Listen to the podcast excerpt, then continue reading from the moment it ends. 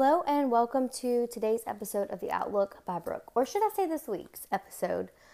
Um, it has been a hot minute, guys. I know. I originally got super busy with the holidays. It's really um, a busy time, I think, for everyone, but um, we had some not so fun news, which also kind of um, gave a nice setback to my personal world. Um, now, I know we've talked about like the COVID shots and whatnot, and I already do have one family member that was affected by it having cancer almost directly after having a shot, but um, this time it was my dad that was negatively affected by it. Now, I know some of you are, y'all are thinking like, "Oh my gosh, Brooke, you're so um, open and honest and vocal about how you feel and what you think. Like, how could your dad not um, listen to what you have to say about these types of things?" But in all honesty, guys, although he is the person that has made me to be very open-minded, there are certain things that he has like his weird little ways about, and his healthcare is one of them. Now, this experience has opened his eyes, and um, he did actually just finish up six weeks of chemo.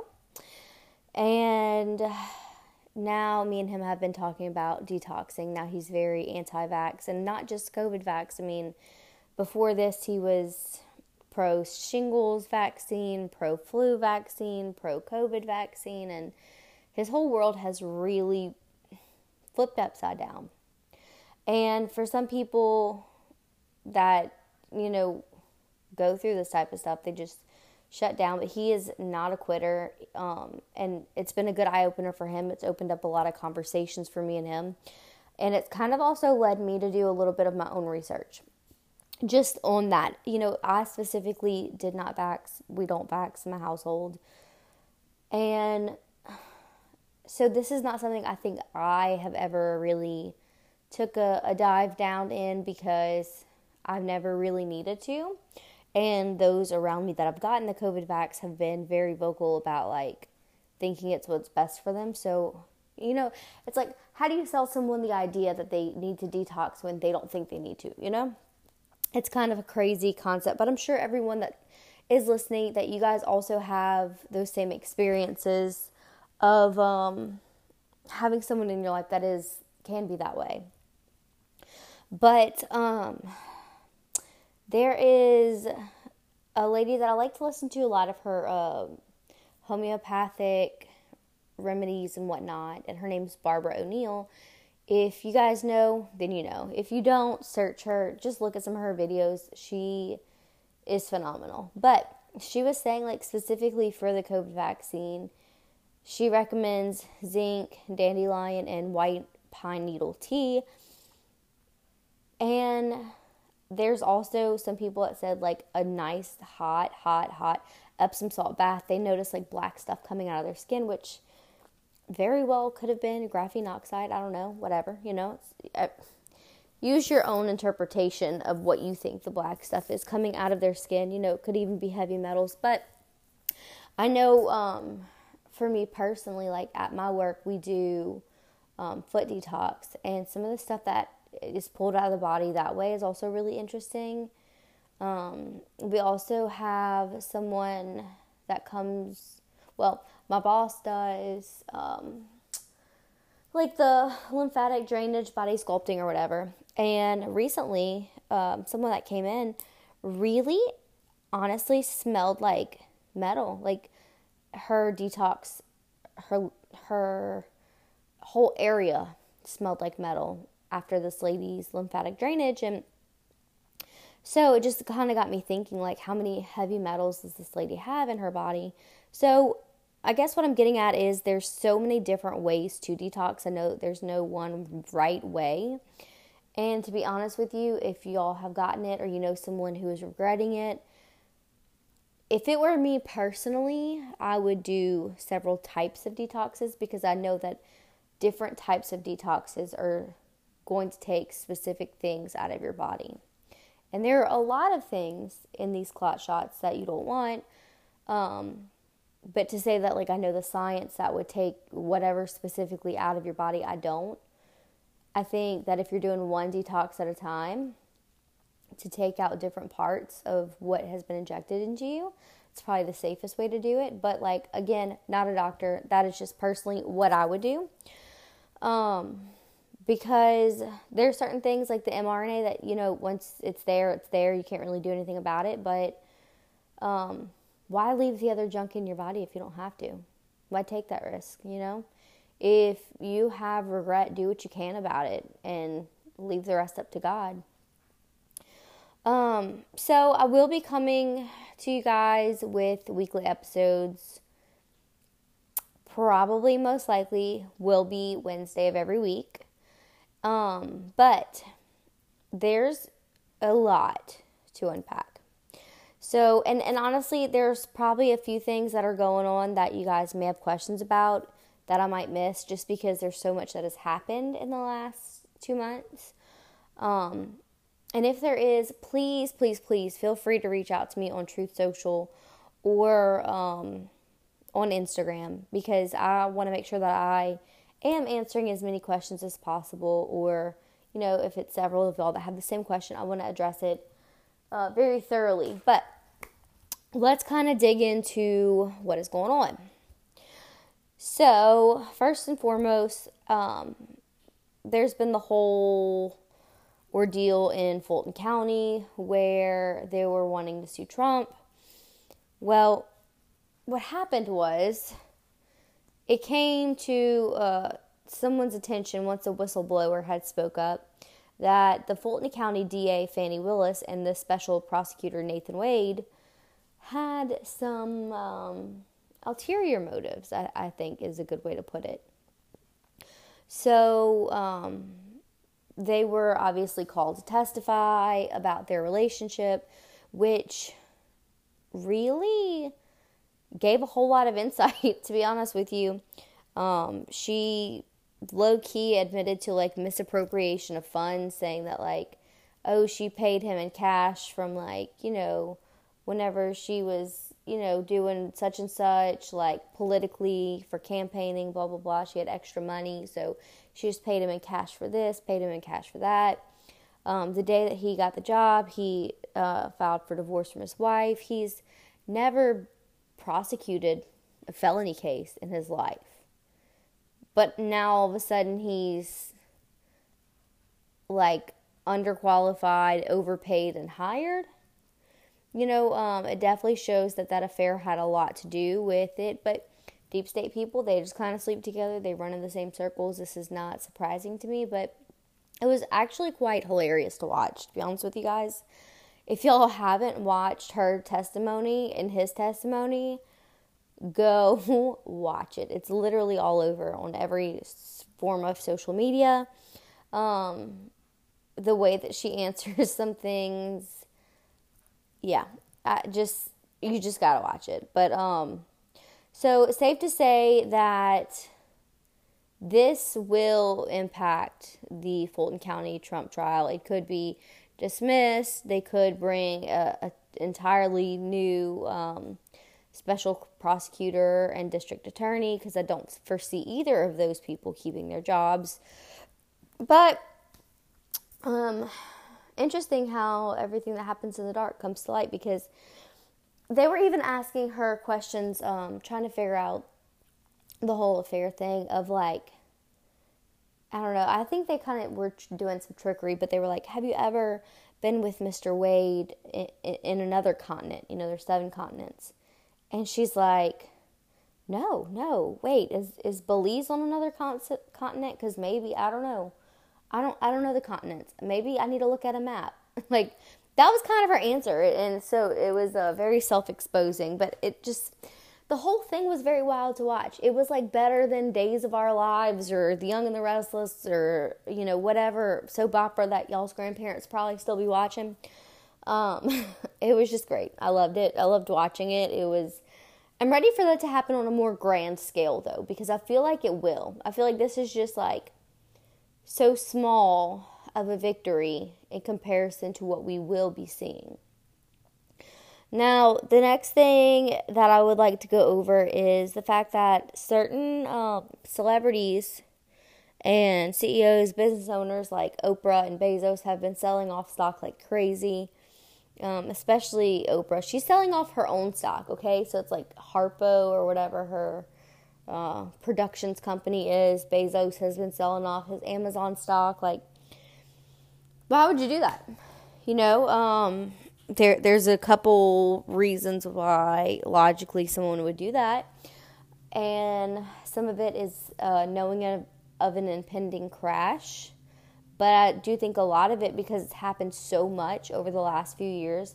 You see celebrities selling their businesses, their homes, like their their their uh, vacation homes, their private jets. They they're selling off all kind of stuff.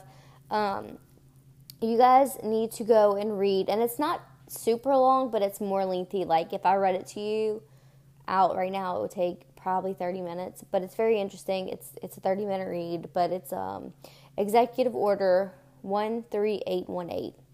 And it basically talks about how uh, if someone is accused of uh, certain things, such as like, you know, crimes against humanity or, or just different, like really serious crimes. Um, they will have no longer control of any of their possessions. That it will be, um, it will be taken care of like by the state. Like they will decide what to do with your belongings. Um, and it does say like you have to have been responsible or complicit in like um, serious human rights abuse, um, just just different things. And, and, I think if you guys sat down and you read this executive order, it would make a whole lot of sense when you see specifically who is selling off what. Um, but that is a rabbit hole in itself. And speaking of rabbit holes, we're gonna we're gonna get a little uh, conspiratorial for a second. The Antarctic Treaty, I believe, was signed in 1959, right? It was 12 countries altogether.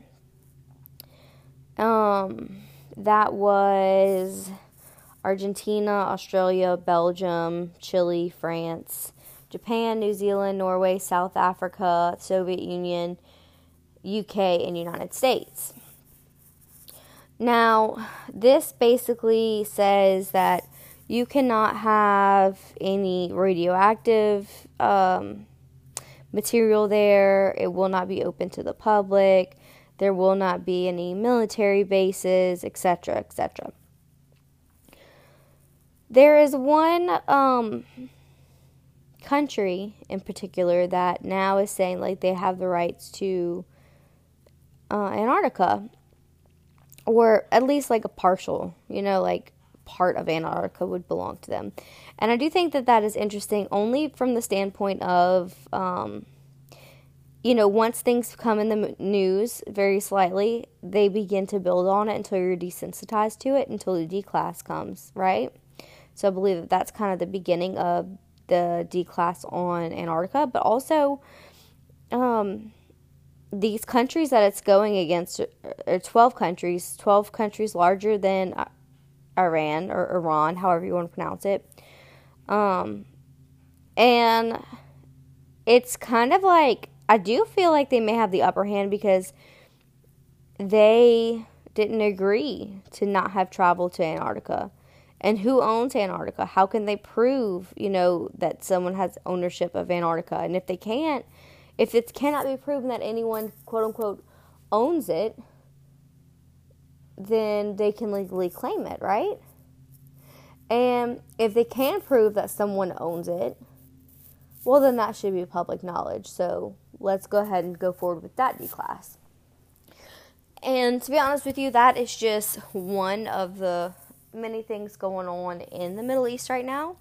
But it's one of the things that I found the most interesting because, kind of like the word nuclear, you know, you hear it once, it's like, huh. You hear it twice, you're like, wow, kind of been hearing this a lot. You keep hearing it, and all of a sudden you're desensitized to it. So, right now, when we're talking about like nuclear weapons and all that, we are very much less afraid than we used to be the first few times that we were hearing it. It was almost like taboo, it was like a bad word. You don't say it, you don't bring it up. But now, people are more like, oh, well, you know, Russia does have nukes, and um, North Korea was supposed to be like um, denuclearized, and we can't let um, certain countries have their hands on nuclear weapons, and and you just hear it so much now. But the interesting thing about it is, is that there's so many Q drops about certain keywords like nuclear. Um, that is one of the points of why I really love the Q drops is because even though it isn't um it's not a plethora of like here's what's going to happen 1 through 10 10 steps just watch out for them they're going to go in order it's not like that they actually incite a lot of research so there have been times where I've input a word looked at the Q drops and then I, I've broadened my horizons on how certain things are connected to other things and people are connected to other people. So if you use the Q drops like that, you actually end up learning a whole lot of stuff. And I know that there are many different ways that people have used the Q drops, and some people are far more smart than me talking about a Q clock and blah blah blah. I use it um, more as a spider web. How can I connect pieces? Like how can I string from one place to the middle? What's the connecting point? Um, so I still do think that they're relevant, although I do think that a lot of the Q drops that had a whole lot of impact on us and waking us up, well, that season is, um, I'd say about 75% behind us. I'm sure that there are still things to come where we're going to be like, oh my gosh, yes, yes, yes, that makes totally sense. Total perfect sense. Um, just like the um, the Obama and, and the Clinton and the Russia, Russia, Russia hoax, like at first we were kind of wondering like how why is this in the Q drops? Like why is this important? Well, years and years and years later cuz that was like what 2015 when that was happening or 2016 um we just heard it, we were desensitized to it and all of a sudden it came out that it actually was a hoax. Like that Trump actually had no ties to Russia, but actually Hillary did. And those that were conspiring with the whole pin this on Trump thing was the Clintons and the Obamas. Now that's coming to light, which is very, very interesting timing as well because we are seeing this um, very interesting trickle down of information, right? So we had like Epstein list. We didn't find out all the names, but we did find out some of them. That was a delayed trickle of information. This um, Obama, Clinton, Russia, Russia, Russia hoax happened then. It was a big thing then, but now we're having a little trickle of information come again now. The thing that I like about these types of events is that there's always like that nugget that we I say like, "Oh, I'll keep this little nugget of information in my pocket cuz I'll probably need it later." The this is this is what I'm talking about, like those things that happen then and I'm like, "Hmm, don't really quite understand it, but I'm sure it'll make more sense later than it does." And we think about like the Q drop that talks about um, the EBS. It literally says after 11.3 the arrest of Podesta. Well, what could possibly lead to Podesta's downfall, right? You know, I actually looked into his his um, past jobs. He's almost entirely been in the White House for about 30 years. Pretty dang close. I mean, he's worked with the Clintons, the Bushes, the Obamas, and specifically for Obama, he was the counselor to the president. Um, I think it was was it Bush? He was like chief of staff. I don't know, but he's got his hands in all kind of stuff. So literally it just takes one president to go down that well, not Trump, but any other president to go down and he could slide right down with him. And that is the beauty of it all that it is also interconnected. Now, speaking of Russia, Russia, Russia, Tucker Carlson did an interview in Russia with Vladimir Putin, which I found very, very interesting. Um, for starters, he was given a folder from Tucker Carlson about like I think like the truth and the history behind things. And that is what I'm believing is a nugget in our pocket that we will see it come to fruition later of what actually was in that folder. It was very thick. Um, but I feel like Vladimir Putin really said some things that were eye openers. Even to me, like I learned stuff from this, and and to be honest with you, all I can watch things, um, political events. I can watch interviews and I can watch a two hour interview and get one small thing from it, right? But it makes it worth it. That's like the fun thing for me, It's like looking for that one little nugget of truth. For me, that interview, a lot of it I already knew from my research, but the one thing that I did find interesting is that he was saying that Western media really controls Europe's media. And I don't live in Europe, I don't live in a European country, so I never really thought about how my country could influence how other people feel and think about my country or other countries around the world and other events around the world. Having that type of control over people's minds and thoughts and, and what they hear is kind of dangerous, in my opinion. Um, and if you guys, I'm probably giving y'all way too much homework, but if y'all haven't watched the Tucker Carlson Putin interview, please do because there's so much in that that I feel like is would be eye opening for a lot of people, even those that have been down a lot of rabbit holes. But um he did say a lot about like how it didn't really matter what um what president was even in office right now in the US like if there is something that is happens where he's like, hey, please leave Ukraine alone, and then you keep funding them, that's provoking. It didn't matter who was ordering it, the United States is provoking them.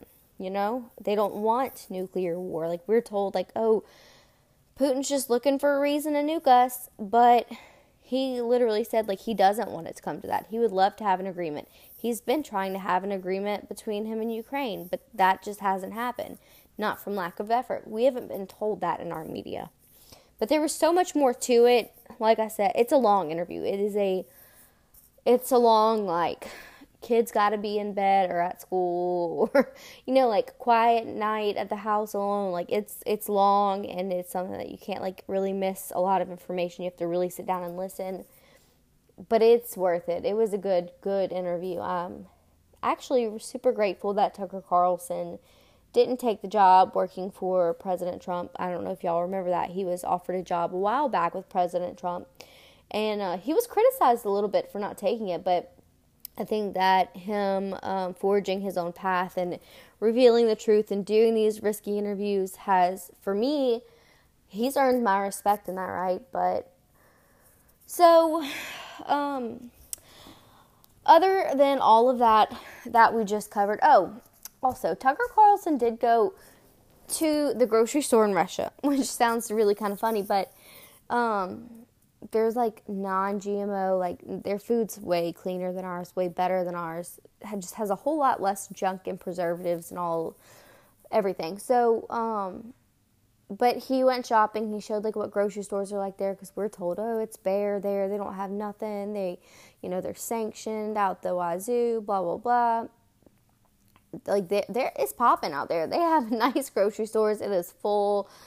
Um, their produce looks good and their prices are great because what would have costed like two to three hundred dollars in the U.S. actually just cost them like a hundred dollars in Russia, which I thought was um, really revealing. Uh, I'm glad that he did that because I feel like that was an eye opener for a lot of people as well. Um, and it honestly kind of looked fun. I'm like, ooh, I would like to just, if teleportation was a thing, I would love to teleport there and just kind of go grocery shopping. I would like to look at what's on their shelves, like like in person. You know, I just think that's kind of cool. Um, random thought. Sorry.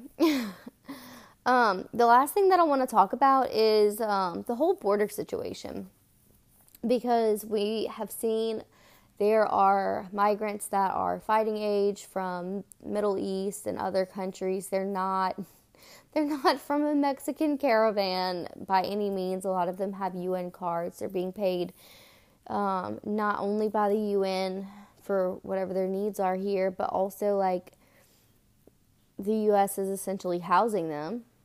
Um, and some people have said like there are facilities set up and ready to go. They just are waiting for a call to action, which is can be scary if you think that you know we're gonna have war on our soil.